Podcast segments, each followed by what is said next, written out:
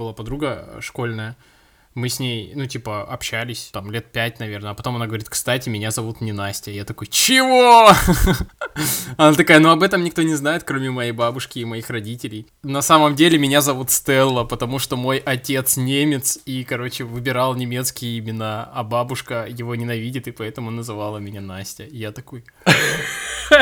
Так, ребята, я не могу без открывашки начать, подождите. Секундочку. Спонсор нашего В смысле, он пиво будет пить? Да, да. Если бы я знал, я бы с вином пришел, знаешь. Тут. Я, я чай пью. Сегодня в нашем эфире я тестирую Гринфилд Эрл Грей. У него крепкий, терпкий вкус. Ноты, там есть ноты какие-нибудь? Нота бергамота явно выражена. Кстати, в Корее нет безалкогольного пива вообще. В корейском языке нет слова безалкогольное пиво. Ты когда им говоришь, они такие, что ты имеешь в виду вообще, зачем?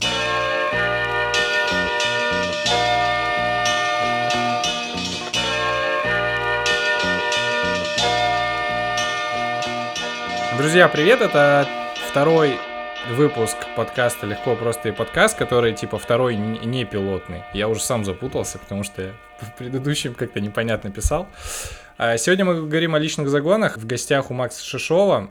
Это редактор, руководитель проектов, э, писатель. Я удивился, когда узнал, что у тебя про одну книгу ты рассказал, а вторая у тебя еще художественная есть. И Макс в понедельник запустил э, новый проект рассылку, который называется «Жилетка», про разговоры, э, нет, не про разговоры, про, ну, про личные загоны, наверное, да? Ну, наверное, да. Я на самом деле еще сам не понял, чего я запустил. Всем привет, кстати говоря. А, в общем, возникла идея такая, сделать проект таких вот душевных писем. То есть я рассказываю какие-то там свои истории, и люди мне могут писать в ответ и делиться чем-то своим. И поскольку этот проект существует ровно неделю, вот в понедельник он стартовал, сегодня вот пятница, то надо еще смотреть, как он будет мутировать и во что превращаться. Окей, ну это прикольно. Это классно, короче, начинать проекты, когда у тебя нет никакой четкой, э, четкого понимания, как в какую форму это выльется, потому что ты не ограничен ей и реально может получиться что-нибудь новое интересное. Мне нравится за это интернет. Я, я его за это люблю.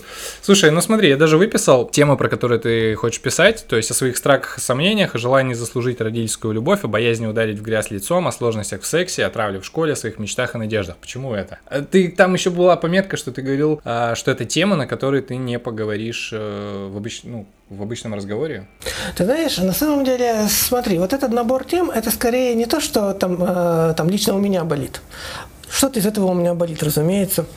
Но это то, что часто всплывает. Так получилось, что я же там много ходил по всяким а, групповым терапиям, общался там с людьми, смотрел вот эти вот нефасадные истории, которые люди не вывешивают, но которые, про которые им там хочется поразмышлять, поговорить. Это просто такие якорные темы, которые, как мне кажется, у каждого там должны вызывать отклик какой-то. Ну, как-то про секс там не очень принято, там не очень принято там говорить про какую-нибудь там травлю, про вот эти там истории.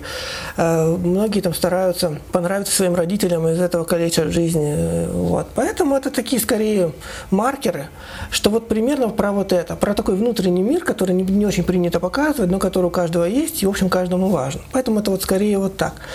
А что касается там не поговорить, говоришь, тут идея вот какая, что очень часто э, у тебя может быть очень близкий друг. Но вот есть пул тем, с которым вы с ним готовы обсуждать, и будет пул тем, которых там вы по каким-то причинам не готовы касаться. Ему неинтересно, или там вам там небезопасно, или что-то еще. И в этом смысле, э, ну, такие темы есть и у меня, потому что есть какие-то вещи, которые на группе я там, наверное, там не очень был готов скрывать. И что-то там в личной терапии ок, но там с кем-то не ок, с женой куча вещей ок, например, есть какие-то вещи, которые там ей не очень интересны, а мне хочется про это говорить. И, в общем, это такой набор, где, который, в общем-то, без, без, бескрайний, как мне кажется, у любого человека, и вот в письмах mm, тоже можно прикольно. попробовать, да. Погоди, а получается, у тебя были темы, которые, ну, есть темы, которые ты даже не готов был с терапевтом разговаривать? Ну, конечно, есть темы, есть темы, есть темы, которые, например, мне интересны, ну, не знаю, там, про творчество с кем-нибудь потереть. Угу. Ну, в терапии как-то не очень там это, например, как-то заходит. Но это не очень болит, в смысле, а, понимаешь, да? Это вот да, просто да, да, про, да. но про это интересно. Важная штука вот про терапию. А, иногда хочется же не просто кому-то что-то рассказать, да, и поковыряться в себе, а иногда хочется диалога. В терапии какого-то полноценного диалога про творчество, про то, что там думает твой терапевт, вот там про этот фильм, или там вот про эту музыку, или там еще что-то, это зачастую невозможно.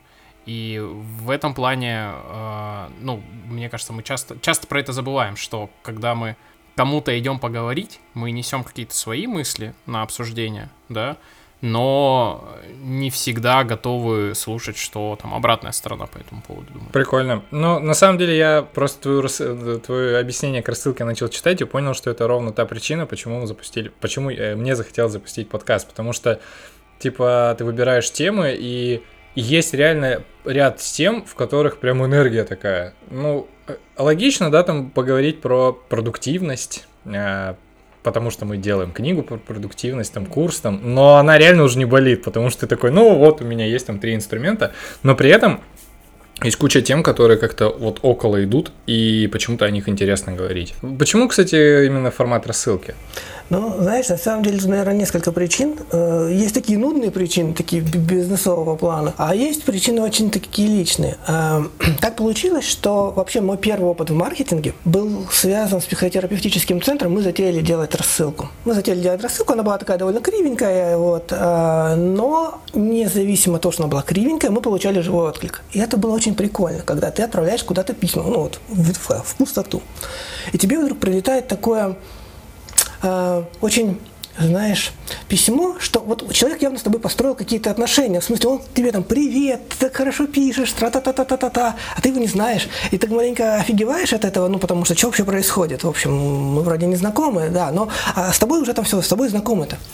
Я помню, ведь этот кайф поймал, и мне что-то такого вот хотелось. Ну, и мне кажется, что э, это идеальный вообще вот формат, где возникает иллюзия уединения – ну, потому что когда ты блогер, когда ты все это вываливаешь на стену, то как бы, ну, блин, все это видят. А тут вроде как бы все так индивидуально, персонально и здорово. Одна часть. Ну, и мне, собственно, было важно создать вот эту атмосферу доверия, чтобы люди могли там не палиться, да, выставляя свои там мнения на, на общее обозрение, вот как-то индивидуально писать.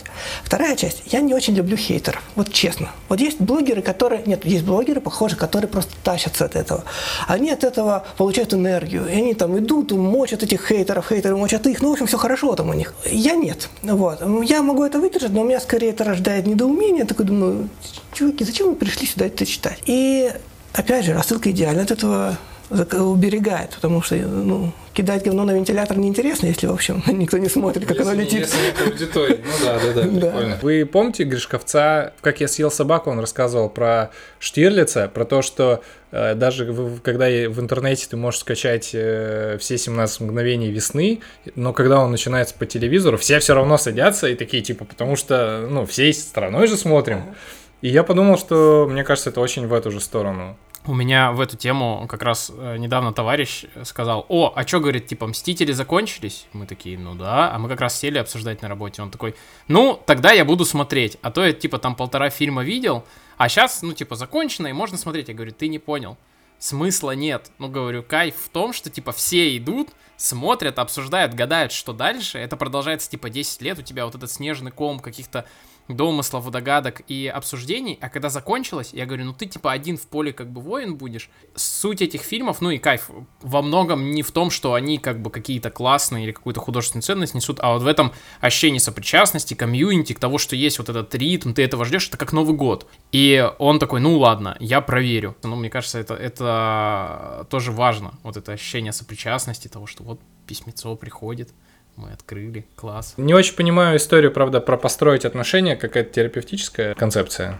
Ты знаешь, э, наверное, здесь вот какая вещь. Э, ну, как, как в общем-то, работает вся художка, ну, там вся художественная литература. То, что ты начинаешь с этими людьми как-то, не знаю, там, разговаривать в своей голове, представлять их, они становятся, ну, больше, чем, там, не знаю, буквы на бумаге, да? Они обретают какую-то там плоть и кровь. И здесь происходит примерно та же история. То есть вот я еще раз э, возвращаюсь к этой истории, там, с центром психотерапевтическим, когда тебе пишет человек, который тебя не знает, но который составил тебе какое-то впечатление, представление, он тебе почему-то рассказывает свою жизнь. Вы не знакомы, еще раз.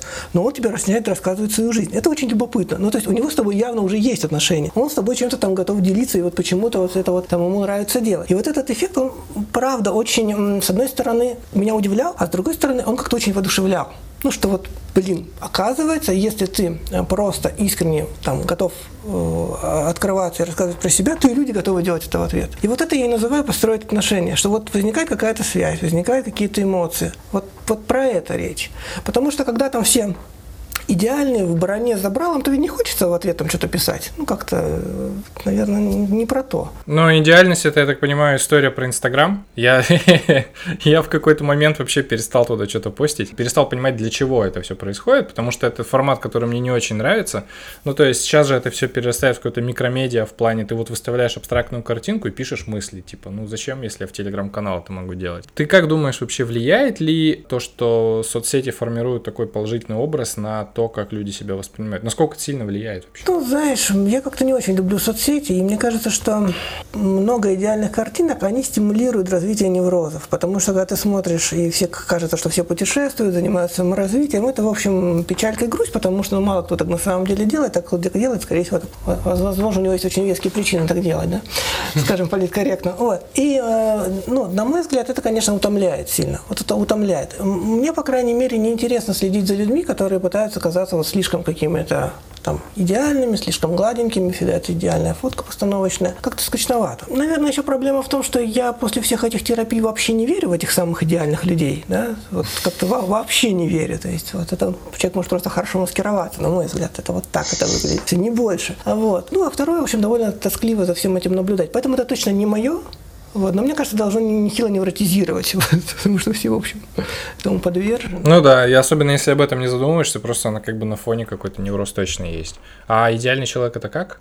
Это грустно. Это такой прям, знаешь, вот идеальный человек. У него все хорошо, все под контролем. Вот он там, он знает на все вопросы ответы, встает там всегда по расписанию, не знаю, у него спорт, у него там жизнь прекрасная, у него нет конфликтов. Вот это вот просто какой-то идеал, сияющее солнышко. Это ужасный человек. Потому что все, к нему не подступишься, на, на кривой козе не подъедешь слабости нет, ничего нет. Ну, вот, вот, вот для меня это такое слово ругательство на самом деле. Uh-huh. Ну, на мой взгляд, таких людей нет, то, в общем, это означает для меня, что человек, значит, много в это вкладывает, чтобы этот образ создавать и поддерживать. И, в общем, мне хочется держаться от таких людей так, на дистанции. У меня просто первый экзистенциальный кризис, который я осознанно понял, был как раз связан с тем, что, короче, мне казалось, что я всю жизнь играю на поле хороших парней. Ну, то есть я не иду на сделки с совестью, я там стараюсь не врать себе, как мне казалось. А потом выяснилось, что неосознанно я вел себя как мудак, ну, по отношению к каким-то людям. И это в смысле не они так посчитали, а я на самом деле реально там красавец и молодец. А я на самом деле вел себя как мудак и просто не знал, что я веду себя как мудак. И после этого у меня все упало, потому что я перестал чувствовать почву под ногами, потому что мне казалось, что я не могу считать себя теперь, ну, я не знаю, как это, не хорошим, а кла... ну, в принципе, да, классным, почему-то ко мне это слово привязалось. И я долгое время не знал, и до сих пор я эмоционально даже не знаю, как это. То есть формально я понимаю, что там есть хорошие стороны, плохие стороны, но как эмоционально обрести эту почву? Но у вас было такое, ну, в смысле, что вы понимаете в какой-то момент, что вы мудак. Ты все, жизнь не будет прежней. Понимаешь, чтобы это осознать, нужно в определенный момент думать, что ты не мудак. Вот с, с этим конкретно у меня были сложности. Все эти записные истории, типа, будь собой, эй, все люди, там, это люди, это полная, короче, шляпа, недостойная даже, типа, там, упоминания. Не знаю, ну, судя по всему, это какой-то, ну, во-первых, это история пульсирующая, там, в течение жизни, да, ты в определенный момент находишь для себя какие-то там рычаги или какую-то почву, ты на ней стоишь, вот, и с нее так камни обваливаются, она там в магму уходит, и потом ты понимаешь, так, все, надо отсюда прыгать на, на следующий уже островок восприятия, искать какую-то другую почву. Я не уверен, что можно найти прям, ну, как бы, прям землю.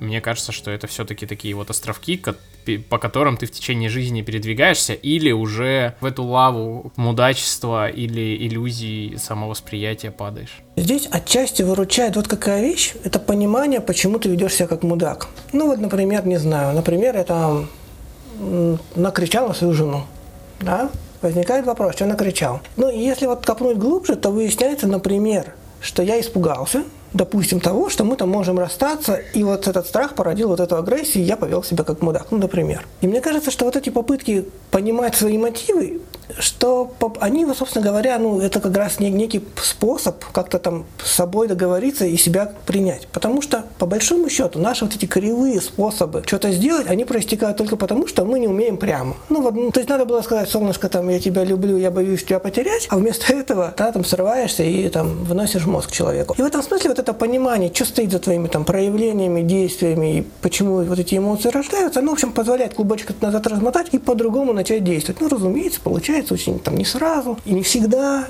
И если там сильно переклинит, то даже твое понимание себя превосходное не очень там поможет, потому что когда ты в яме, то ты в яме. В общем, это, это так, да. То есть это такая динамическая история. Принять себя это как? Принятие себя – это хорошее понимание своих ограничений и где-то вот успокоиться, что, слушай, вот это там, ну вот, короче, я такой, там, я никогда не буду, не знаю, там, спортсменом, например, и, и успокоиться, вот, успокойся вот это вот, да. Эм, это про то, что э, научиться себя прощать в каких-то, в какие-то, в какие-то моменты, научиться отделять свои поступки от того, какой ты. Ну, то есть отделять этот поступок, условно говоря, да, я тут нахамил и был неправ, и надо пойти и извиниться, потому что, ну вот, был неправ. Но в то же время это не делает меня там полностью плохим. Равно как хороший поступок не делает меня полностью там идеальным, и поэтому не надо надевать корону и там, э, ну да, всем всем доказывать, что я там молодец, а все сволочи, например. Ну, то есть вот скорее вот такая, некий, некий такой здравый смысл, баланс себя и такое, ну, понимание, в общем, что с тобой происходит и почему ты это творишь. Ну и, в общем, некая там, попытка этим как-то управляться и регулировать. Я слушал историю про атрибуцию поступков. Того, что ты сделал плохой поступок, не делает тебя плохим человеком. Блин, ну это ж не так. Слушай, ну смотри, мне кажется, что это не делает тебя плохим человеком, в том смысле, что ты весь там не становишься плохим человеком. Ну иначе ты становишься очень странным. То есть ты сделал плохой поступок, ты плохой человек, ты сделал хороший поступок, ты вдруг такой весь хороший человек. Что с тобой будет, если ты сейчас сделал там плохой или там никакой нейтральный? Ну то есть какая-то муть. Блин, ну для этого же придумали вот этот рейтинг кармы, который типа пим-пим-пим-пим. Ну и, все-таки, мне кажется, что, смотри, вот почему, почему, мне кажется, идея вычленения поступков полезной. Потому что если ты себя бил плохим человеком, ты с этим вообще ничего не можешь сделать. Вот ты плохой чувак, смирись, иди там, вешайся на стену, да. А здесь как раз есть возможность там понять, нафига ты так поступил, и потом в следующий раз так не поступить. У тебя есть шанс на изменение. Mm-hmm. Ну, в этом есть польза. Мне нравятся такие практические в этом смысле шаги, то есть когда это полезно для да. изменений. Мне из практических шагов в твоем первом письме понравилась история с переворачиванием твоего а, личного загона в положительную сторону. Ну там вот история была про занудство. Расскажи ее. Да, была же история про занудство. Короче, я долгое время как-то считал себя очень занудным человеком. Это всегда плохо сказывалось на всяких свиданиях с девушками, потому что мне казалось, что быть занудой плохо, значит, надо быть человеком шуткой, как-то там развлекать девчонок и вот как-то веселить их. Я очень старался, пыжился их веселить, и как-то не очень мне это получалось. Ну или мне так казалось, потому что я не прояснял на самом деле, что получается. Мне просто казалось, что как-то они не очень веселятся, и значит, э, я из этого делал вывод, что они, в общем, сволочи, они, у них нет чувства юмора, они плохие. Я, в общем, там гордо разворачивался и, в общем, уходил в закат. Когда я пытался принимать себя, делать вид, что ну окей, я зануда, ладно, вот так сошлись, я зануда, не работает. Ну вот не работает. Вот эта идея, пока ты мыслишь через такую негативную коннотацию, это не работает, потому что все равно пытаешься эту вот свою м, занудливость скрыть как-то, все равно пытаешься ее замаскировать каким-то весельем показным. Потому что мы же все на хорошей стороне играем, да? Конечно. Вот. Конечно, мы же хотим нравиться, чтобы нас любили и целовали в головку. Ну так вот. И для меня как раз переменой стал тот момент, когда мне сказали, что это не занудство, а это там глубина, что это там ум, что это какая-то там обстоятельность. Ну, в общем, это какой-то позитивный набор черт. И важно, что было, что я к этому не сам, наверное, пришел, услышал это от других людей. Это тоже было важно, я считаю, в, этом, в этой всей истории. Потому что это дает возможность поверить, что правда это так и есть. И потом уже как-то начинаешь спокойнее относиться к этим своим качествам, не так, как, собственно, там, а, маскировать, как-то уже, ну, раз это людям нравится, окей, я буду занудой, то есть умным, то есть обстоятельным, то есть глубоким, ну и все. Прикольно. Я просто, опять же, возвращаясь к теме похода. Поход мне многое дал в прошлом году, но в этом году я туда не пойду. Там история была с тем, что я очень тревожный чувак, и это в какой-то момент понял, что я реально очень, ну, задрачиваюсь на не сделать что-то неправильно, там, что-нибудь не упустить. У меня там есть чек-лист, когда ты выезжаешь куда-то э, на самолет собираешься, там, ну, в общем, много таких вещей. Ну, короче, меня, меня парило то, что я тревожный, а там я понял, что это хорошая черта, когда я был очень внимательный к каким-то сложным вещам, потому что это все-таки риск для жизни был. И я там первый стоял, смотрел там, что там вдали виднеется, там что сделать, там и прочее. И я понял, что это тоже может быть прикольно. Но с мудачеством я так сделать не могу. Ну да. ну, Посмотри фильм с Джорджем Клуни «Мне бы в небо». Он всю свою карьеру, ну, персонаж этого фильма всю свою карьеру построил на, на том, что мог включать свое мудачество. Он там людей увольнял пачками. Есть профессии, в которых быть мудаком — это профессиональная, ну, если не черта, то предрасположенность. Так что, ну, типа, это вопрос в том, куда ты это применяешь, и как бы, ну, насколько у тебя там этот градус мудачества высок. Можно же быть мудаком на полную и недолго, да, ну то есть в ограниченном пространстве, или всегда помаленьку. Видишь, и еще вот, если, например, смотреть на мудачество как на свойство характера, которое просто есть, да, ему имманентно присуще, и все, вот уже никуда от него не деться, то да, тут вот только единственное найти вот ему какое-то применение, где оно, где оно полезное. Но если смотреть на него не как на свойство характера, а как то, что у тебя есть некая потребность, и ты знаешь только способ ее достижения через мудачество, то ты можешь поменять способ. Ну, условно говоря, если ты хочешь заработать денег, тебе не обязательно там кого-то подходить и там ножиком по горлу и забирать деньги. Да, ты можешь их заработать или что-то еще. И то есть ты меняешь способ. Можно в компьютерной игре создать полностью злого рогатого ситха, короче, и там просто бить детей в голову ногой, и за счет этого вполне вот эту мудаческую потребность э, как бы купировать. Блин, при этом я вспоминаю игры, которые, в которых есть вот эта шкала там good evil, ну в смысле от, от твоих поступках ты либо это. Я никогда не типа не ну не хотел делать плохие поступки, типа какого черта? Серьезно? Да. Блин, братан, попробуй. Я, короче, была игра а, Star Wars Knights of the Old Republic. Я прошел ее пять раз. И Fables я прошел типа раза три или четыре, просто потому что там можно было типа отыгрывать там all good, all evil. Игры, в которых можно быть просто хаотик кем-то, это вообще, это тема. Вот это прям мякотка, то есть и это почва для реиграбельности лично моей, когда ты можешь все то же самое пройти совершенно другим чуваком. Или сказать себе, короче, сейчас я прохожу игру за тотального мудака, давай посмотрим, смогу ли я это сделать, типа, куда вообще меня это заведет. Это очень прикольная почва, в том числе для рефлексии там своих чувств и переживаний, потому что там, например, в том же Которе, там нужно было, я не помню, там был у тебя робот-компаньон, собственно, дроидер, и нужно было как-то ему на, на- намудачить. Я там целую деревню вырезал, типа, вручную, вообще брови не повел, но дроида обидеть не смог, короче. Ой, я помню ее, мы, мы играли в мультиплеер, и все выбирали темную сторону, потому что у них а- а- обилки были круче. Ну, типа, удушение какое-нибудь, еще. А светлая сторона только лечила, ну, хиляла, там что-то такое было.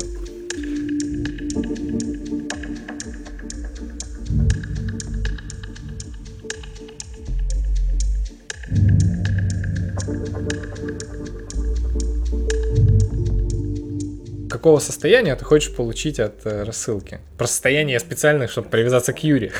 Хороший вопрос. Слушай, знаешь, на самом деле рассылка дает, правда, очень много энергии, потому что, ну, вот, хотя проект работает неделю, люди уже пишут в ответ, и я же пытался запускать довольно много проектов, и было интересно как раз ощутить, что вот этот, в этом проекте полно энергии, потому что мне несколько человек написал из серии, блин, почему не я это придумал? Другие написали там, это вообще вау, это потрясающе, это там волшебная вещь, вот подписались люди, которые меня совершенно не знали, не следили никак там, ну, то есть, то есть за вот эти там 4 дня 150 человек пришло и подписалось, ну, в общем, неплохо. Это уже наполняет энергией. То есть, в общем, мне, мне уже по кайфу это все делать, потому что уже есть отдача большая от этого всего. Почему ты думаешь э, такой отклик? У людей э, недостаток общения на, на такие темы? Или наоборот слишком много инстаграмного лоска какого-то? Ну, я вообще спрашиваю людей, что подписались-то, да, люди говорят разные. Кто-то говорит, просто вообще прикольный проект какой-то, ничего такого нет, вот мне захотелось посмотреть, что это такое, любопытство в чистом виде. Кто-то говорит, да, слушайте, я одинок, я одинок, мне вот прям не хватает какого-то общения, да, я хочу. Я там переехал в другой город, я там фрилансер, я никого не вижу, только э, компьютер, все, больше у меня там никого нет. А кто-то потому что там просто знает меня. У меня есть подруга в Новой Зеландии, она говорит, наконец-то, наконец-то кто-то замахнулся на позитив. У них там, похоже, все очень позитивные, принято быть очень позитивными. И она такая, «О, наконец-то. Ну и вот, всякое такое. То есть мотивы очень разные, но мне кажется, что вот здесь ключевая история, это и, ну, в смысле, не то, что ключевая, одна из тоже очень важных моментов. Прикольно смотреть, как внутренний мир человека устроен на самом деле. Мне кажется, в- на тех же группах это один из таких самых потрясающих лечебных факторов. Ты просто видишь, как все у людей на самом деле устроено. Тебе не нужно там притворяться идеальным, ты понимаешь, что у всех свои загоны, и это нормально. И по-другому не бывает. И когда ты нечто подобное транслируешь, то интересно на это подписаться и на этот сериал смотреть, наблюдать за это, и, ну, и в ответку открываться самому. Мне кажется, вот это ключевое. Это очень крутая штука, которую я в терапии почувствовал, на самом деле, когда пошел, я понял, что э, в детстве у нас, в принципе, не принято было дома разговаривать на тему того, что ты чувствуешь. Когда я чувствовал что-то ну, какое-то не, неприятное, неприятное ощущение, неприятные эмоции, я старался их отгонять, потому что, типа, ну нет, это нельзя. Это... Ну, Серег, да? У меня такого не было. Прости. Ты что ли идеальный человек среди нас? Что такое происходит, Серега? Нет, ну, у меня были другие проблемы. Ну, типа, я не чувствовал, что это запрещено. Ну, может быть, потому что э, я третий ребенок в семье, и у меня там брат на 10 меня лет, старшая сестра на 5 лет. И все равно, когда вы, когда вы в семье, вы все, вы все стороны жизни обсуждаете за семейными застольями, там у кого-то что-то случилось, у кого-то еще что-то. То есть, ну, у нас это было, и я понимал, что жизнь, она разная. Кто-то вот хороший человек, вы с ним там, типа, родственники, и вообще всегда вот вместе тусили, и все было нормально, а у него вот что-то случилось, или он что-то не так, ему нужно помочь, поддержать его и прочее. Ну, прикольно, когда так. У меня просто из-за того, что, мне, мне кажется, из-за того, что у нас такое общение сложилось, мне казалось в какой-то момент, что быть, э, чувствовать неприятные эмоции и делать не, не классные поступки, это плохо, и я от этого как-то дистанцировался, а потом, спустя много лет, когда я понял, что это нормально, я почувствовал себя, блин, целым человеком. Такое, ну, так классно было. В этом реально очень много энергии сказать, что ты ну, там затупил. Я, я понял, в чем штука была, в чем проблема. Почему у меня такого не было. Короче, дело в том, что я был отвратительным ребенком и еще хуже подростком. В смысле, прям говном. Вел себя отвратительно, выглядел, наверное, хуже. Поэтому а, у меня было очень много типа, случаев, когда я просто был неправ, поступал плохо, гормоны били в голову, или я просто вел себя как говно. И окружающие и семья давали мне понять, что, ну, как бы, братан, ну да, не очень здорово сделал это, не очень, но типа, мы от этого тебя все равно как бы любить не перестанем. Поэтому не надо дальше вставать на темную сторону и изображать героя ужастика какого-нибудь Оман и прочее, и типа наклонный. Нет, давай, просто Просто попробуем что-то с этим сделать. А ты когда понял, что твой поступок не очень классный? И что ты при ну, этом почувствовал? Ну, ты иногда это в моменте понимаешь, а иногда постфактум ты понимаешь, что ты себя как-то совсем не так вел. И спасибо, типа, тем людям, которые рядом стояли и не прибили тебя, например. То есть, что по этому поводу чувствуешь? Либо сожаление, либо там наоборот благодарность, либо стыд какой-то, ну, то есть ты уже там с, с этим как-то работаешь. Есть поступки, знаешь, которые, они прям стрёмные, ты их вспоминаешь, так это плохо было, но зато я теперь понимаю, что вот, где границы моей человечности. Это круто, когда есть поддержка. Я понимаю, что иногда ее тебе могут не дать. Ну, потому, ну, по разным причинам, потому что человек сам этого не понимает. Ну, более взрослый, например, если в семье брать. Что в этом случае делать? Ну, э, я что хотел сказать что человеку всегда нужна петля обратной связи. Соответственно, если у него самого она не очень работает, он не понимает, что он делает, зачем, почему и как скорректировать эти действия, то нужны ну, какие-то заменители этого. Это какие-то сообщества профессиональные там, или там друзья, или там семья, это какие-то там институты большие, в которых есть, ну, понятие нормы, да, или культуры, под которые можно подстраиваться, типа там церкви какой-то конкретной, там, профсоюза и прочее, что вот советский гражданин ведет себя так, и ты такой, так, где соответствую, где нет, и такой чук-чук-чук, к нормали, короче, себя подбиваешь. Либо это, ну, я их называю, конечно, костыли, да, обратной связи, это все коучи, терапии, это все разговоры по душам, там, менторы и прочее. Ну, то есть это те люди, в которые ты себя как мячик об стенку бросаешь, и тебе же возвращается по факту, что делать если нет. Ну, искать возможности, где можно эту обратную связь пол- получить. Да хоть, блин, на камеру записывать там видеодневник или там и самому потом смотреть или там утренние страницы или еще что-то. У прогеров есть такой э, инструмент, формат такой отладки, называется «Объясни уточки». Ставишь рядом резиновую удочку и объясняешь ей, что в коде написано, и магическим образом находишь там ошибки какие-то, которые вот сам же вроде писал то же самое. Объясни уточки, как ты прожил сегодняшний день, и вдруг э, сработает такой вот. Я скорее прошел про то, где найти поддержку, когда ты понимаешь, что ты повел себя не, не очень, И это общество тебя не выпнет, а оно наоборот скажет, чувак, ну мы все так себя ведем. Слушай, ну мне кажется, это правда должны быть люди, которые тебя сильно принимают, либо это, в общем, группа терапевтов, это специальные люди, которые принимают тебя за деньги, да, ну, в общем, потому что иначе сложно. Ведь э, ключевая эта засада вот в чем, что если человек, в принципе, умеет недурно строить отношения, он, скорее всего, себя уже окружил людьми, которые его принимают скорее всего. И засада так раз у тех, кто не очень умеет эти отношения строить. И вот им скорее вот нужна вот эта вот уже там помощь профессиональная. Потому что это правда иногда бывает очень сложно, когда ты там сам сильно стыдишься, что-то там косячишь беспрерывно, считаешь, что ты весь там из колючек состоишь, или наоборот, ты там гениальный, но тебя никто не понимает. Очень сложно вот в этот момент там, эту поддержку просто так вот человека от людей со стороны так ни с того ни с сего получить. Вот люди, скорее всего, начнут там пинать. Поэтому мне кажется, что здесь все-таки вот скорее это профессионально. Ну или, конечно же, проект «Жилетка». А ты прям, ну, в смысле, ты прям обещаешь. Не, ну слушай, правда же помогает вообще. Ну, бывает такое, что ты ну, физически не можешь никому пойти. Ты полярник или хранитель маяка, или живешь в крошечном моногороде и по каким-то причинам стал, ну, маргиналом или ты в тюрьме сидишь, например. Э, есть для этого как раз-таки художественная литература, культура вот этого великого диалога, когда можно разговаривать с автором произведений, ну, типа мысленный диалог вести, или соотносить себя с персонажами, да, прочитать про Раскольникова и подумать, а я вот в этих вообще обстоятельствах как, чтобы я чувствовал и прочее, ну, то есть главное переживать то, что там а, описано, и как более лайтовая и современная версия, все вот эти рассылки про бро-подход и человеческие истории художке же не очень важен на самом деле сюжет, куда там человек придет. Важно, чтобы он куда-то пришел.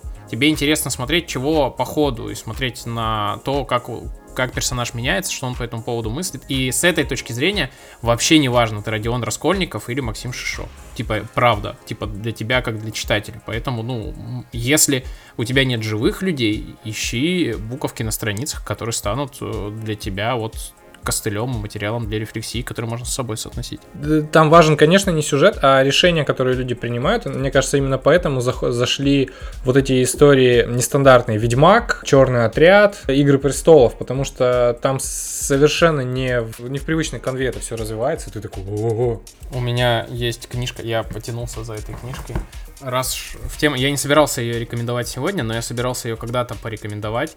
Это великолепная книга вот как раз такого жанра, когда герой творит какую-то хуйню, и ты такой, о господи, и ты по этому поводу переживаешь. Книжка называется «Эликсиры сатаны», написал ее Энс Теодора Мадей Гофман. Это потрясающая история, она очень сложная, Тут есть книги, отдельное дополнение, где поясняется, кто, кому, кем и когда. Это сказка, но такая очень темная, мрачная. Она очень сильно похожа по тону вот как раз повествования на какие-нибудь вот эти игры престолов и прочее. Но там, в принципе, один есть центральный персонаж.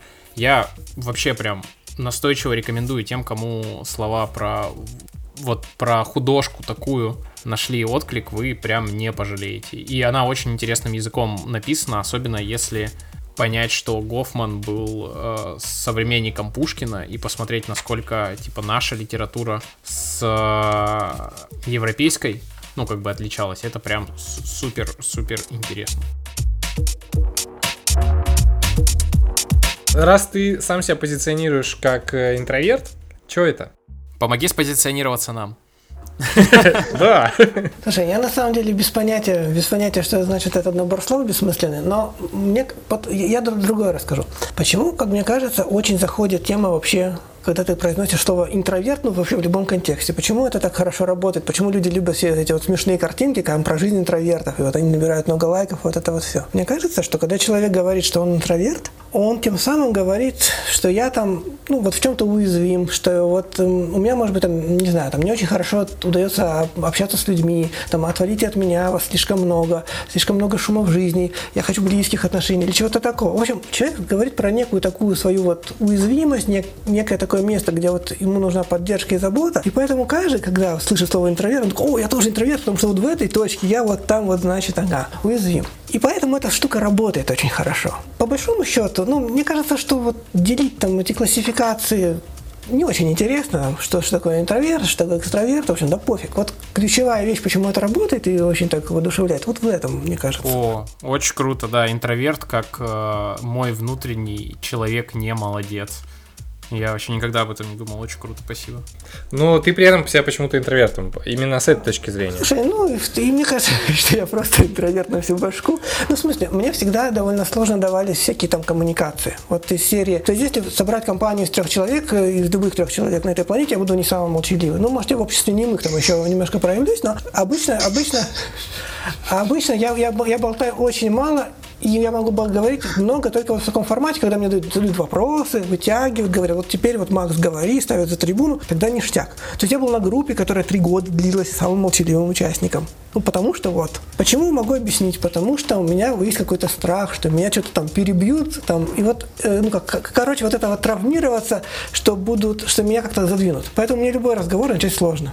Один на один я могу, но вот когда там несколько человек, кто сейчас начнет говорить, кто первый, кто второй, а вот сейчас клинится или потом, все, это, короче, вот задница. И в этом смысле мне легко себя причислить к интровертам, потому что здесь я интроверт просто на всю башку, вот именно в этом привычном социальном проявлении. Окей. Okay. А у тебя есть знакомые прям экстраверты и экстраверты? Я потому что сейчас вот, э, особенно через призму того, что ты сейчас сказал, я понимаю, что у меня нет. Ты знаешь, на моем фоне у меня все знакомые экстраверты.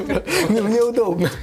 У меня есть. Ну, прям вот, прям те люди, которых вот бей, они еще попросят. И мне, мне кажется, что идеальный экстраверт это, короче, какой-нибудь ведущий КВН, который, который типа хер заткнешь. Ну, э, смотри, мне очень близка трактовка там экстраверт, интроверт, я, возможно, даже про это говорил уже, что экстраверт тот, кто от э, внешних каких-то стимулов и препятствий энергию получает, а интроверт тот, кто, наоборот, энергию на них теряет. Да, вот экстраверт это такой вот эмоциональный берсерк. Его бей, а он сильнее только становится, а интроверт наоборот, да. Только, ну, штука еще в том, что в разных там слоях твоей жизни ты можешь быть как бы в разных ролях, что в работе ты можешь быть турбоэкстравертом и на каждый вызов реагировать, вообще все, глаза загорелись, в семейной там какой-то жизни жизни, ты можешь быть вообще турбоинтровертом и избегать вообще всех барьеров, обходить стороной.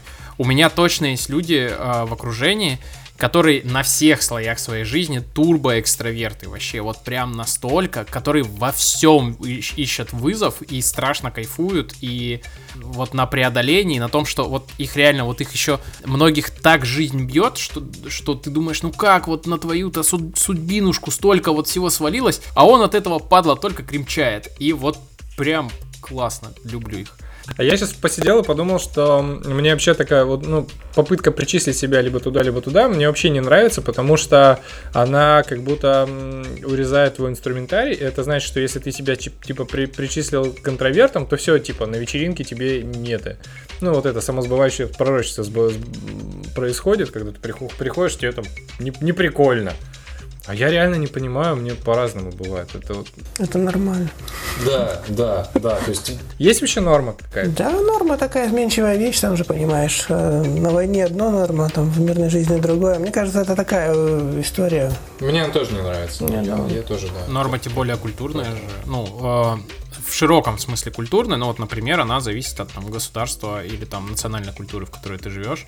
Да, вот куча а, скандинавских там стран, например, или наоборот сильно там восточных, ну давай там Япония, там Финляндия, Корея, Швеция, где ты не можешь просто подойти а, к человеку в пабе с незнакомому и с ним там заговорить или там что-то познакомиться с ним, да, вам для этого, скорее всего, нужно будет выпить порядочно, да, или там сделать это только в определенных условиях, да, почему там английские пабы такое распространение получились, потому что Англия довольно классовое общество, а паб это та территория, где, несмотря там на твой уровень достатка и прочее, можно было там вообще вот, ну вот человек рядом с тобой стоит, все, вы как бы на одной территории, она нейтральная, там можно разговаривать.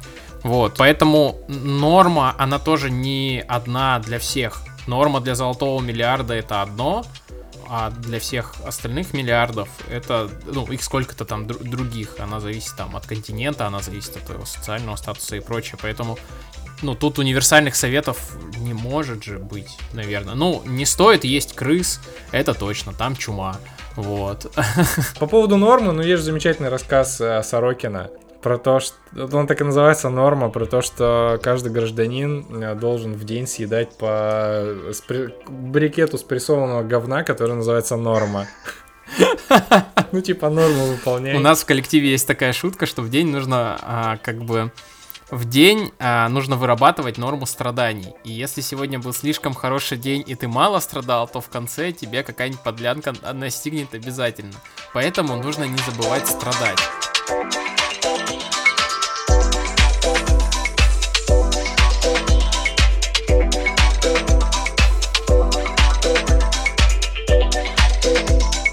Меня интересует тема принятия на самом деле. Потому что не всегда понятно, что это вообще. Что это и нужно ли все вообще принимать? Слушай, ну, конечно, все, все, наверное, не нужно принимать. Для меня, наверное, я опять-таки тут не знаю, что в Википедии по этому поводу написано. вот, э, принятие это про, про какие-то проявления собственные, с одной стороны, и с другой стороны, про какие-то проявления там, внешнего мира, да, там, ну, как вот другие люди себя ведут, вот это вот все. И мне кажется, что ну, такой, с практической точки зрения, бывает очень полезно, в принципе, как-то договориться с собой жить в мире, ну, в смысле, себя вечно не гнобить. Потому что, в общем, мне кажется, что куча из нас так воспитана, что мы очень любим себе надавать там линейки по пальцам, если мы что-нибудь там достаточно трудолюбивы или что-нибудь там неправильно делаем, мы сразу себя начинаем гнобить. И что хорошая на самом деле вещь, это не столько гнобить, сколько просто как-то там отстраниться, понаблюдать, что происходит с этими эмоциями. Э, как-то, если устал, то пожалеть, как-то, в общем, сказать, что, чувак, все хорошо. Вот как-то, в общем, себя, в общем, пожалеть, принять, не бить палкой. Вот такая история. Ну, это самопринятие. А, мож, а можно ли принимать э, тех, кто тебе, в принципе, не нравится, кого ты не принимаешь? И, и нужно ли это вообще делать? Тут вот да, тут есть такой хороший трюк, что с одной стороны, э, обычно нам сильно не нравится в другом человеке то, что мы не можем принять в себе. Но если мы, не знаю, ненавидим себя за лень, то, конечно, не ленивый человек будет вызывать массу раздражения массу раздражения, это сволочь будет вызывать. Именно. Ну, ленив, а, ну, если да, ты да, в себе да. лень не принимаешь, то все, да, это, это же ужас ужасный. И в этой части, конечно, это хорошая такая, такая обратная связь, по сути, твои эмоции на, на, на это внешнее окружение. Что ты в себе не принимаешь, и как раз через самопринятие ты начинаешь принимать и другой мир. Если ты в себе принял лень, то тебя этот ленивый перестанет раздражать. С одной стороны. С другой стороны, разумеется, есть там человек, который несется на тебя с ножом э, там в темном переулке, наверное, его не стоит принимать. Ну, как-то, да, вот. Поэтому, ну, здравый смысл, как и везде. Мне кажется, mm-hmm. что что-то стоит принимать, что-то не стоит принимать, стоит думать, что пускай свою жизнь, что нет. Вот всех подряд принимать, но тоже никакой там терпения не хватит, и, в общем, какие-то фильтры это очень здравая вещь. Я до сих пор, я вот снова начал э, носить браслетик на руке, ну, в смысле, резиночку. Это вот, ты, наверное, знаешь эту историю? Нет? Ну, это в смысле практика, когда ты замечаешь, что ты впадаешь в какие-то негативные эмоции, или тебя начинает кто-то очень сильно раздражать, ты просто это замечаешь и перевешиваешь с одной руки на другую. И задача проносить не перевешивая 20 дней, там что-то такое. Mm. Вот. Я это начал делать в 2012 году. И потом, ну, и первый раз у меня получилось не, пере, не менять там месяцев через 8. Вот. Ну, я, кстати, не уверен, насколько это было честно с моей стороны, потому что, может, что-то не заметил. Но в какой-то момент я реально заметил очень классный эффект, и я, к сожалению, после того больше его не добивался. Но я буквально чувствовал на подступах вот то, что я сейчас. Сейчас я буду раздражаться из серии, и я мог как-то от этого даже дистанцироваться, отступиться. Я про одно хочу рассказать только, что... А, нет, про два, вру. Во-первых, что иногда нужно просто давать себе пространство для вот этого раздражения, для выхода для его. Ну, то есть не, не всегда его выбрасывать, вот оно подошло, это, а подкапливать и потом, знаешь, как все, сразу в, в бакс слить, вытряхнуть вот этот му- мусорный мешок свой. Как-то, не знаю, пойти на тренировку, там, груш побить или там людей, и там послушать металл, или там наоборот самому попотеть и что-то поделать. Второе, очень многое, ну, то есть Макс правильно сказал, на всех терпения и принятия не хватит.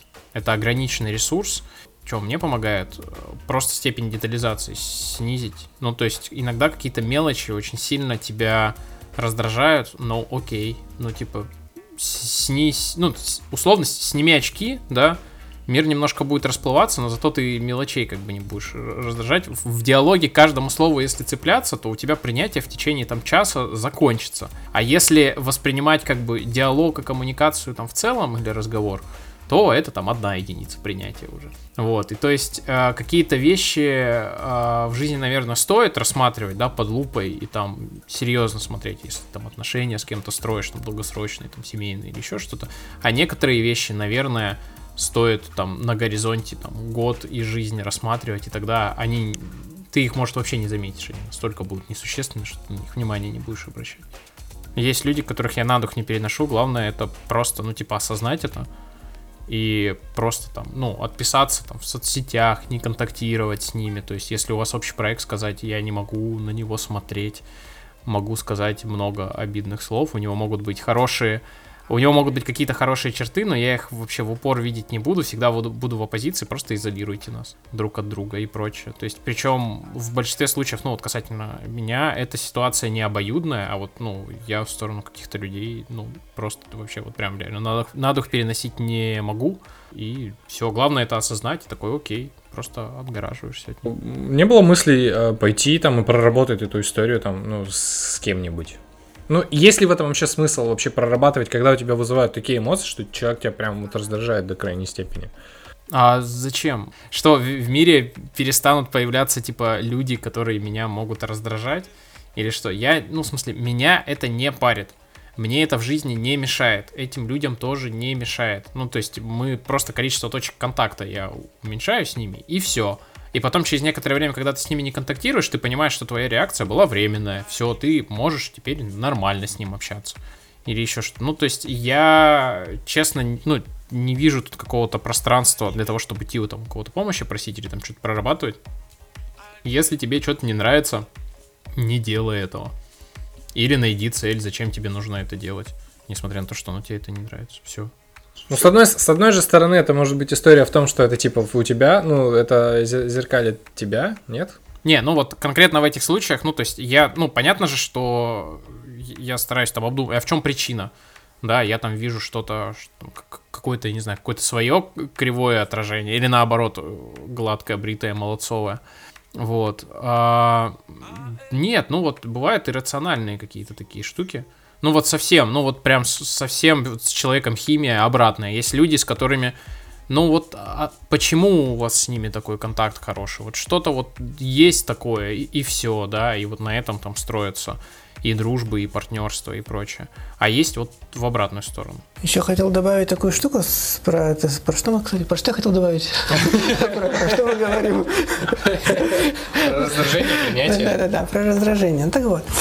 А, есть еще такая история, про которую тоже, мне кажется, важно там помнить. А, когда есть, ну, там, не знаю, в опыте, в принципе, какая-нибудь травма, и человек может на, в нее нечаянно наступить и получить вообще там за все твои прошлые эти, на, на всю башку. И вот к таким вещам тоже хорошо про себя их знать и быть внимательным. У меня есть таких, у меня, например, есть такая история, что я сильно не люблю, когда меня там, не знаю, как-то игнорируют или проявляют неуважение. У меня падает забрало. Я как-то на одной из планерок, у нас шла планерка, э, скайп, там куча людей, и, в общем, у нас был подрядчик, и что-то они нас там все динамили, все там сдвигались сроки, что-то отползало. Вот. Я, меня уже просто колотило, они что-то там не реагировали. И, и все, вот короче, вот с этой травмой сошлось. И я начал чувака просто разносить на скайпе, просто разносить там при всех. Вот, знаешь, да, я ему там, в общем, высказал, там, на личности даже перешел. Чего для меня вообще очень не свойственно, но вот такая вот история.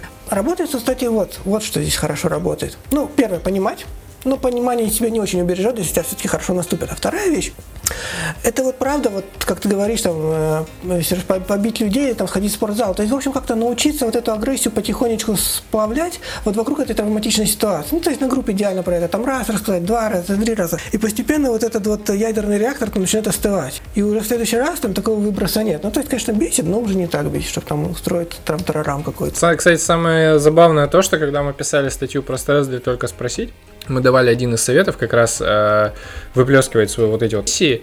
И, блин, нам написал читатель какой-то, у него, видимо, какая-то... Ну, он в курсе научных исследований, и одно из последних, последних исследований говорит, что это вообще нифига не помогает, а только копит э, негативную эмоцию. То есть, если ты пойдешь бить грушу, э, видя в этом своего оппонента, типа, а, мудак, получай, то у тебя это больше скопится. То есть здесь э, скорее нужно наоборот не в агрессию впадать, а просто там фи- физической какой-то активностью заняться, побегать, например. Мне кажется, здесь важно как раз еще эти вещи, ну то есть если ты понимаешь, что у тебя болит, ну вот, например, как у меня с этим там неуважением или чем-то еще, вот, вот это про проговаривать, про злиться вслух, ну вот как-то, чтобы тебя люди там э, другие дали на это посмотрели, какую-то там обратную связь дали. То есть ты работаешь с конкретной вещью, ты не просто ее перенаправляешь, условно, в грушу, да, ты вот с этой фигней там ее пытаешься проработать, как-то высказать, чтобы у тебя там уже вот этот вот комок как-то там расшатался, он уже отдал всю эту дрянь. Вот, потом, вот на самом деле снижается, снижается напор этих вещей, которые прорабатывают. Знаешь, это какая-то батарея его чистит, вот, дерьмо сливается, ну и потом как-то становится ну, прозрачнее да, да. водичка. Ну, смотри, агрессия порождает агрессию, да, но когда ты... Вот можно пойти в бассейн и очень агрессивно плавать. Ну, реально, в смысле, так, сраная вода, еще... Вот. Штука в том, что когда ты переводишь это в физическое действие, ты, блин, устаешь. И ты потом все равно такой на бортик облокачиваешь, такой, и чё? Ну, типа, и как? Или если ты идешь, вот э, в этом плане, я такой себе боец, но в этом плане единоборство вообще очень круто работает, потому что, во-первых, тебе может прилететь в ответ. Вот. Во-вторых, они магическим образом вообще твое состояние агрессии купируют. Вот говорят же, да, что там бойцы, ну, какие-то там, те, кто единоборствами прям занимается, ну, долго и серьезно, они все очень спокойные, уравновешенные люди.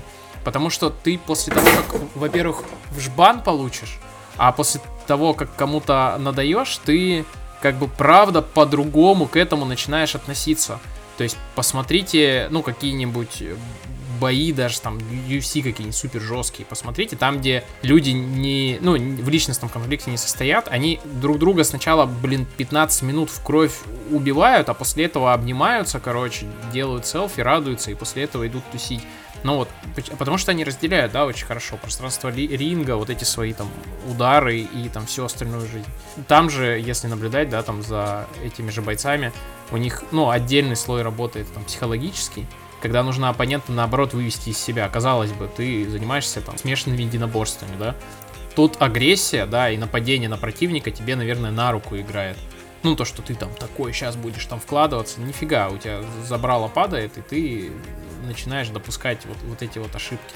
Вот. Поэтому, наверное, я имел в виду, что не просто там а- агрессию и какую-то энергию просто выплескивать и от- от- открывать, а чтобы переводить в какое-то там физическое или хотя бы там на другую плоскость, чтобы немножко посмотреть на нее со стороны, задать себе тот самый вопрос и что. Кстати, батуты классно работают. Я помню, мы ходили несколько раз вот в этот uh, Jump, Jump NC, да, он называется. Но он и в Владивостоке, и в Хабаровске есть. И это прям круто. Ты просто прыгаешь, и у тебя потом голова очень свежая. Это. Батут и тема. А есть же, по-моему, даже ну, какие-то исследования, что вообще прыжок сам по себе... Во-первых, во время прыжка напрягаются фактически все твои мышцы. То есть во время прыжка очень хорошо работает тело, а во-вторых, прыжки сами по себе стимулируют выработку вот тех самых там нейромедиаторов, гормонов счастья и прочего-прочего. Короче, прыгай и будешь счастливым. Мы как-то целое лето у меня товарищ работал инструктором как раз по акробатике, и мы ходили на тренировки сначала в зал, ну, я имею в виду там железо тягали, а после этого вечером шли просто прыгать на эти самые батуты без каких-то там супер целей или спортивных результатов и чувствовали себя так отмен... У нас такое хорошее настроение, столько энергии было, что, ну, в смысле, я прям вот на собственной шкуре могу сказать, что не знаете, что делать, и у вас есть пара часов, идите на батут и просто, типа, прыгайте. Не надо крутить сальтухи и прочее, просто прыгайте, и, и будет вам счастье.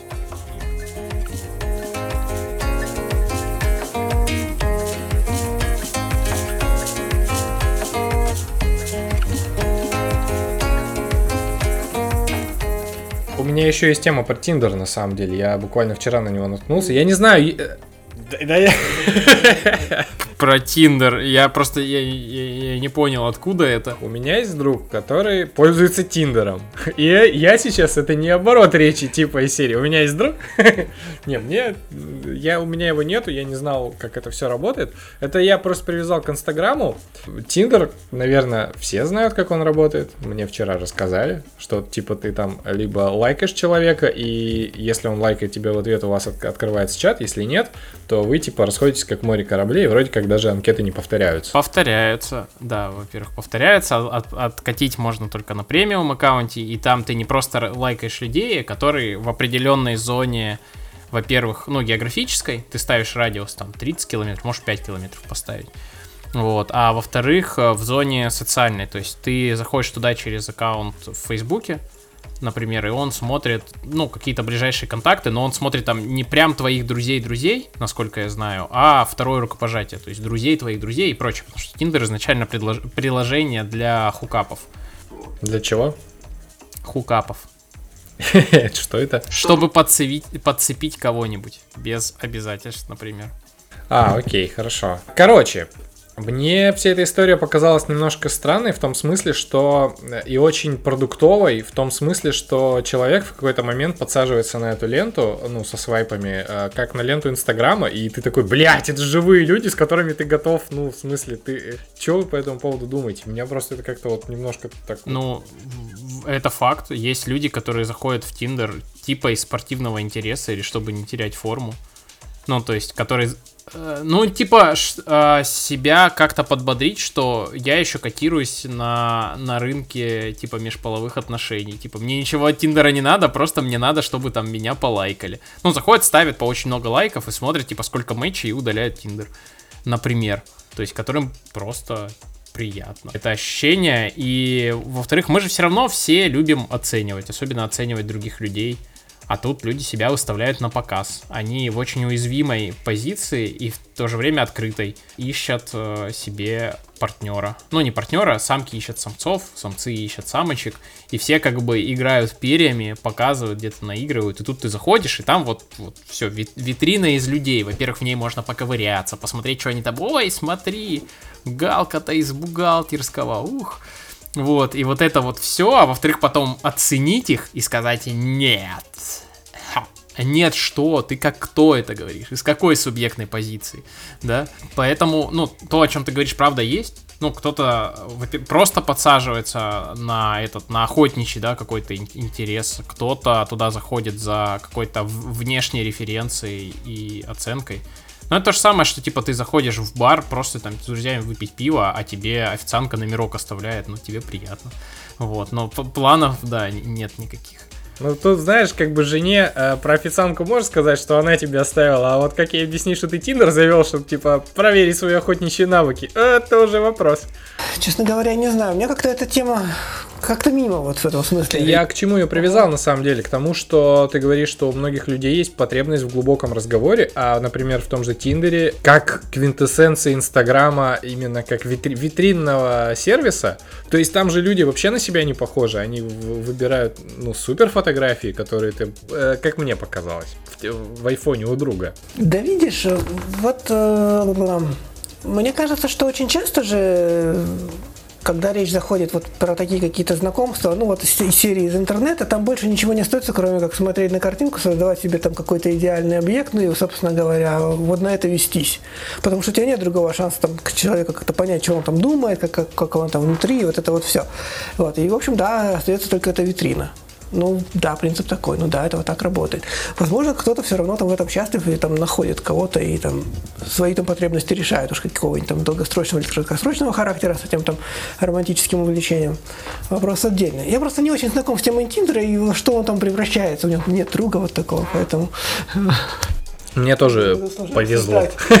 Слушай, но был, до этого был чат рулет, до этого были чаты Mail.ru, ну, то есть, мне кажется, у людей с появлением там доступного и массового интернета вот скрылась вот эта потребность в разговоре с незнакомцем. Ну, то есть, во-первых, знакомиться прикольно. Ты узнаешь каких-то других людей, они тебе рассказывают про свою жизнь. Ты такой смотришь, как бы, как будто фильм BBC да, вот как еще живут люди, какие они бывают разные, интересные, ты смотришь, тебе правда, правда интересно это. Это именно в электронной, э, ты про электронную штуку или типа приходит как-то бар? Ну, слушай, в бары же и в клубы тоже люди ходят, ну, с, с такой потребностью, ну, то есть просто познакомиться с кем-то, пообщаться да, а там на вечеринки какие-то, даже там интеллектуальные, на печакучу, прости господи, они ходят посмотреть, что там, кто в зале, обсудить коммент. Ну, просто когда интернет стал массовый, все начали вот заходить эти в чат-комнаты в эти, потом появился чат-рулет, да, как новая волна, где человеку можно в глаза посмотреть. Я и там, и там был, и на форумах, на всяких вот этих, то есть, правда, есть такое, и тебе правда интересно, вот ты сидишь с кем-нибудь, с человеком, он там на другом конце земли живет, у вас камеры у обоих выключены. Вы сидите два часа, просто болтаете. Вам интересно это и как бы и классно. То есть какие планы? Да просто посмотреть, как люди живут, посмотреть, что их там волнует. Да, там Перископ, было такое приложение про live-трансляции. Ровно на этом и строил свое позиционирование, что посмотри глазами других людей на мир вообще, что вот у них как бы бывает просто, ну, как бы, что там есть еще. Мне кажется, это просто потребность ну, правда, человеческого. У меня есть товарищ, у которого у всей семьи потребность стоять на балконе и наблюдать как бы за, за улицей. Вот реально, вот бабушка, мама, сестра, вот... Поколениями. Вот, они реально поколениями стоят на этом балконе, смотрит, что там происходит внизу, ну вот, знаешь, как кто-то там рыбок или муравьев заводит, вот тоже там посмотреть, что они там копошатся.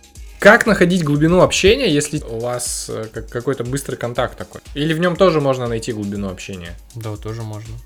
Там же тоже люди точно такие же. Просто формат коммуникации. Ну, слушай, а, отправляли же, ну, я слышал, что раньше люди отправляли письма в бутылках просто. Вот. Ну, как бы бросали в море, кому придет, кто найдет, и потом там а, а уже отвечали, какая-то переписка завязывалась, там еще что-то. Или в газеты. Вот помнишь, вот эти были там молодежные журналы и газеты, там были вот эти письма открытые, смс-чаты. Ну, то есть письма в никуда, в которые тебе потом приходил ответ. Там точ точно такие же люди. Какая разница, какой канал коммуникации? Да хоть на стене напиши свой номер телефона, тебе человек позвонит, вы там, ну, в зависимости от того, подойдете друг к другу или нет, будет у вас там глубина какая-то. Ты говоришь, как будто есть глубокие, а есть неглубокие. Это ж, блин, там столько всего, это ж можно варьировать. Это не черное и белое. Там оттенков серого больше, чем 50.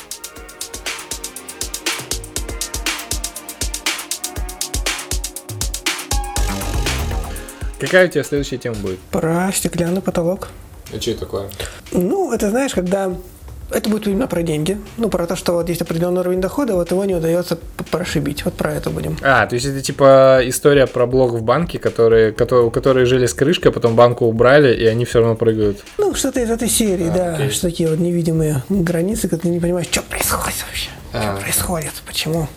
Про стеклянный потолок есть такая книжка ну, она не про стеклянный потолок вообще, а называется «Принцип Питера». Это про построение карьеры, и там ключевая мысль, то, что человек э, работает, э, ну, то есть повышается в должности и в статусе до тех пор, пока не, до, не достигает потолка своей некомпетентности. То есть ты всегда на как бы находишься на ступени своей некомпетентности. Для того, чтобы оставаться компетентным, тебе нужно вернуться назад. И там есть одно из следствий, да, вот этого принципа того самого, там куча баек, прикольная книжка, то, что ты вот этим потолком можешь управлять, да, вот в теории у тебя есть какой-то предел в той области, ну, в, в какой-то области жизни, там, я не знаю, в спорте, в работе, в работе в этой сфере, в этой сфере, там, какой-то предел твоих возможностей есть. Ты можешь э, свои личные, да, какие-то там амбиции, ну, то есть ты интенции, в отличие от потенции, можешь управлять.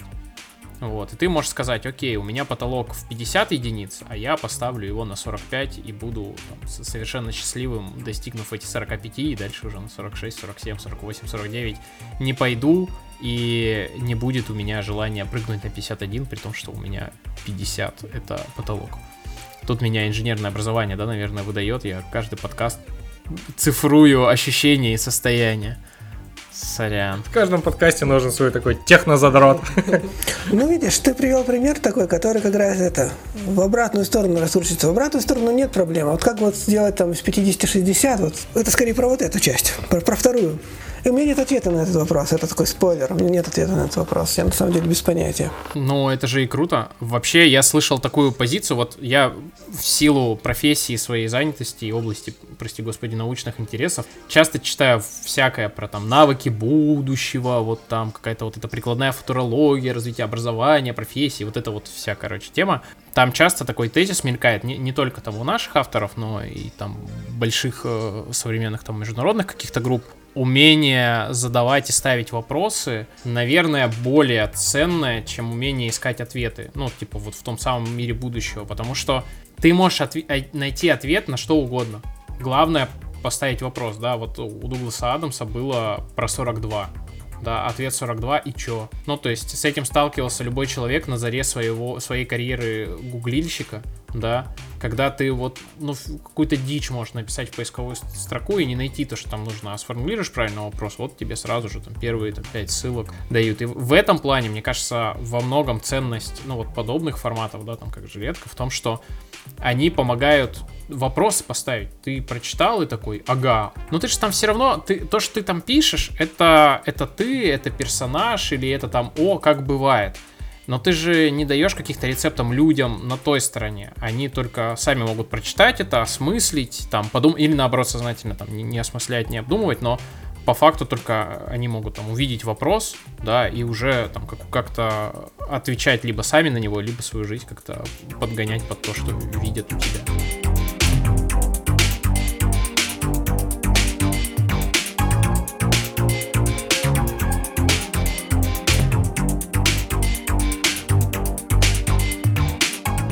Чем сила? Слушай, для меня, наверное, вот сила в том, чтобы вот прислушиваться к себе и делать то, что нравится. Просто офигенно много энергии это дает. Когда делаешь вот именно то, то в чем хорош. Вот когда ты такой, правда, шерстяной волчара, вот там прешь вперед. Я удивляюсь, насколько, насколько лучший эффект, когда, когда правда хочется делать, умеешь делать, когда вот все это сходится, и, и ты видишь, что и мир такой, уба, она прикольно получается. У меня такой вопрос, я не нашел на него ответ, но я знаю несколько людей, которые типа считают себя шерстяными вол- волчарами, они реально очень упарываются по тому, что они делают, но они делают говно. Объективное говно. Но они этого не видят, и они продолжают это делать годами. Как не стать таким чуваком? Типа, в чем проблема? В отсутствии обратной связи? Как не стать таким чув- чуваком для кого? Не, ну ты же все равно объективную ценность потом меришь. Не, смотри. История про то, что ты, ну, предположим, что есть объективная ценность того, что ты делаешь. Ну, насколько ты хорошие кружки лепишь, там, я не знаю, насколько ты там классные там тексты пишешь и прочее. Ну, то есть есть какое-то мерило, но в большинстве там человеческих каких-то ипостасей этого мерила, к сожалению, нету. Ну, во всяком случае, единого. Тебе нужно ответить на вопрос. Ты как бы говно для кого? Если там для кого-то, то нужно смык- свыкнуться с мыслью, что всегда будут люди, для которых ты делаешь, говно. Для кого-то просто по умолчанию. Нужно как бы определить да, пределы выборки. Если только для себя и только для своих ощущений, нужно четко по пунктам разложить, что для тебя говно. Ну, вот та самая форма, да, из французского конкурса красоты, к которой ты будешь прикладывать и понимать, а ты там чё как. Я, погоди, я сейчас просто э, хочу загуглить два фильма. Один из них э, Тима Бертона, где играет Джонни Депп, вот этого режиссера, у которого ни хера не получалось. Это один из примеров. А он это постоянно снимает.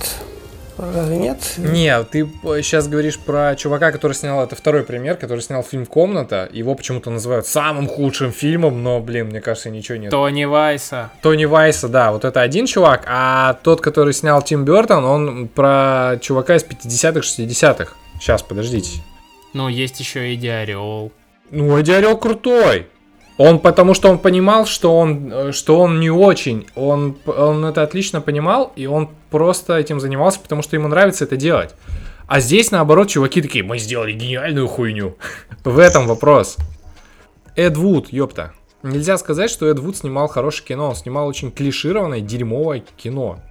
Как здесь тогда вот с твоей теорией быть? Ну, слушай, если он придерживался мысли, что главное не делать говно чисто в своем понимании, ну, то есть чисто все внешнюю референцию всего отключить, неважно, что говорят люди, если по моим критериям это ок, все по кайфу, надо продолжать это делать. Ну, то есть, ну, вот так. Надо настроить свои приборы, надо поставить вот эти приборы и понять, ты по своим ощущениям ориентируешься, ты по своим ценностям ориентируешься, ты ориентируешься на какие-то показатели, которые там извне приходят.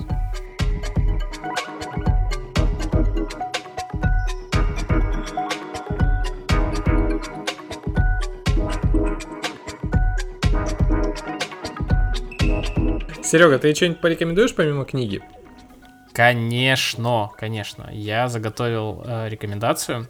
А, и сегодня она, как и в самом первом выпуске, гастрономическая, в какой-то степени даже дополняющая рекомендации Тимура. Я только что вернулся из э, Сеула, это столица Южной Кореи, и там одним из э, самых востребованных мной видов досуга было корейское барбекю.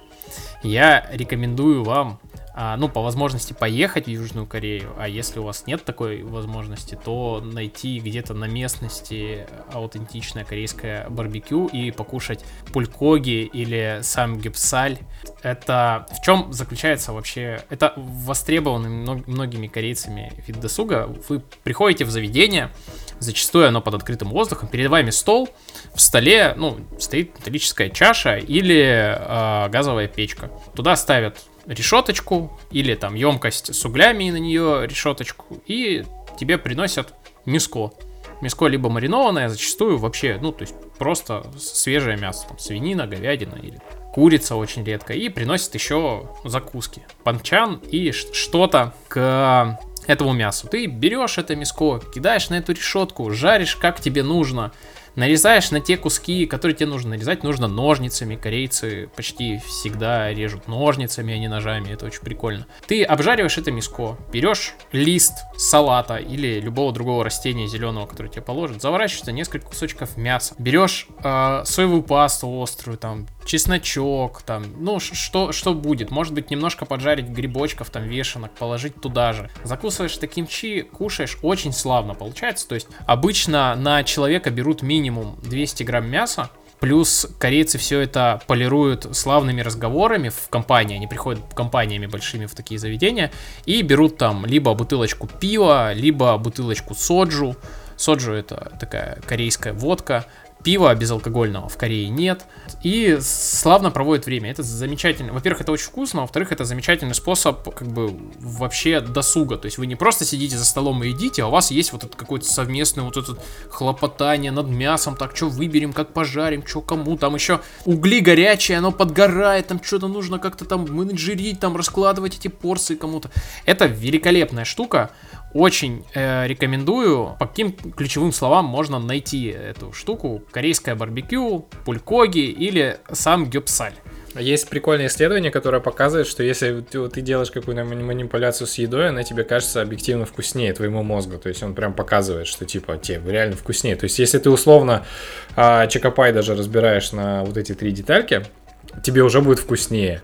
Ну, в общем, для людей, которым которые не пьют алкоголь, но которым хочется вот это вот ощущение, чтобы ух, есть прекрасная вещь, которую можно сделать без всяких проблем дома. Называется эта вещь сангрита. Вот. Для этого надо раздобыть перец чили, который жидкий, остренький. И дальше вот зависит все ровно от степени прочности желудка, мне нравится туда накапать много капель. То есть там штучек 15 на такую вот рюмку, вот рюмашечка как с подводки, вот, например, штук 15 капель. Потом туда по ложечке аккуратно вливается на треть рюмочки апельсиновый сок, а потом выливается томатный сок тоже по ложечке, и получается, что эта история, она такая из двух слоев. Красненький слой, потом желтенький слой, и там на донышке вот этот вот э, соус табаско, вот. Лучше всего табаско, конечно же, лучше всего. Вот, потом ты так вот подносишь, и так вот, жух, и пошла вот эта жара, пошла, пошла, пошла, пошла, пошла. Очень хорошо, очень рекомендую. Я решил игру, короче, порекомендовать. И она внезапно связана с э, ребятами, которые делали Котор, про который ты говорил. Это чуваки, которые сделали баннер сагу. А, они ушли из BioWare, ну вот эта вот компания, которая делала Котор, они же делали Mass Effect, они делали D- Dragon Age, и в 2012 они организовали свою компанию, Stoic, кажется, она называется. И на Кикстартере запустили компанию на сбор этой игры. А Banner Saga это, короче, тактическая игра по скандинавскому сеттингу, где э, несколько раз там все такое. И она, в общем, это мне она понравилась тем, что там очень крутой сценарий, то есть там действительно ты как будто книгу читаешь. Э, это одна часть игры, когда ты разговариваешь с разными персонажами, а вторая часть игры это когда ты переходишь из одной, там, у тебя путешествие идет из одной там, из одного города в другой, и в тот момент, когда ты идешь, э, тебе прилетают рандомные какие-нибудь сообщения там из серии типа, ой, у нас здесь все блюют, что будем делать там, сказать громко всем и попытаться найти, кто отравил, там выкинуть еду, там или еще что-то, и в зависимости от того, что ты делаешь, у тебя там, ну, меняется какое-то расположение там ресурсов, и, и вообще, в принципе, сюжет идет в свою сторону. А вторая тема в этой игре это тактические бои, как, как пошаговые, как э, в Heroes 3, например. Я считаю, что игры это э, большой пласт современной культуры, и их не, не, не стоит игнорировать. Просто я до сих пор встречаю даже моих ровесников, которые такие, игры, фу, что там, типа. Нет, это очень крутая история, которая двигает индустрию, которая рассказывает истории, мы все любим истории, и игры отчасти помогают нам а, вот в этой э, теме, про которую ты, Серег, говорил, про художественную литературу. То есть, играя в такие игры э, с хорошим сюжетом, с э, интересным, ты э, решаешь какие-то свои внутренние вопросы. Баннер Сага. Вторая история, э, это пиво, естественно. Но в Хабаровске, я так понимаю, в Владивостоке тоже уже неделю жопа какая-то. Э, в Хабаровске сегодня 10-12 градусов тепла, очень холодно. Я э, в свитере и в ветровке. Это топовое пиво этого года, которое я пробовал. Оно называется Better Half э, от американцев, э, американской микроварни Founders, которые сделали КБС, там, ну вот, крутые ребята. В общем, это уникальная какая-то вещь, это э, состаренный эль, который варили вместе с мелассой и э, кленовым сиропом, а потом год настаивали в бочках деревянных из-под, бурбона. Короче, когда делают сахар, остается побочный продукт, он называется меласса. А в России и в Европе в основном делают сахар из э, свеклы, и вот эта самая меласа, она э, не использует, ну, она, короче, стрёмная. а в Америке делают из тростникового сахара, и вот там меласа, она используется в каких-то, в добавлении вот к таким вещам. Это прямо, это даже не пиво, это что-то хереса или портвейна подобное. Очень крутое, в топ-50, само собой, стоит там 0.33, 850 рублей. Блин, какая-то невероятная история, но она очень алкогольная. Это волшебный напиток, волшебный, я подтверждаю. Ну да, прям он, он очень крутой. Вот, и я его очень советую. Ссылочку, естественно, приложу. Подкастеры финализируемся. Сегодня у нас в гостях был Макс Шишов. Мы обсуждали его рассылку «Жилетка» и те темы, которые он там поднимает или собирается поднимать. Как быть интровертом, существуют ли вообще интроверты, как э, вообще найти какую-то опору под ногами, в чем ценность э, диалогов э, с художественной литературой, религией или э, рассылками, и как вообще говорить на те темы, на которые ты не можешь э, с кем-то говорить, что делать в таких случаях. Обсуждали понятия нормы, делились какими-то байками и историями. Сегодня у нас какая-то атмосфера дружеских посиделок, наверное, потому что это дружеские посиделки по скайпу. Надеюсь, вам удастся это прочувствовать и как-то тоже вместе с нами погрузиться сюда и кайфануть. Yeah. Подкастеры, финализируемся. Ночь пройдет, наступит утро ясное, Знаю, счастье нас с тобой ждет. Ночь пройдет, пройдет, пора ненастное солнце взойдет. Солнце взойдет. Петь птицы перестали Свет звезд коснулся крыш В час грусти и печали Ты голос мой услышь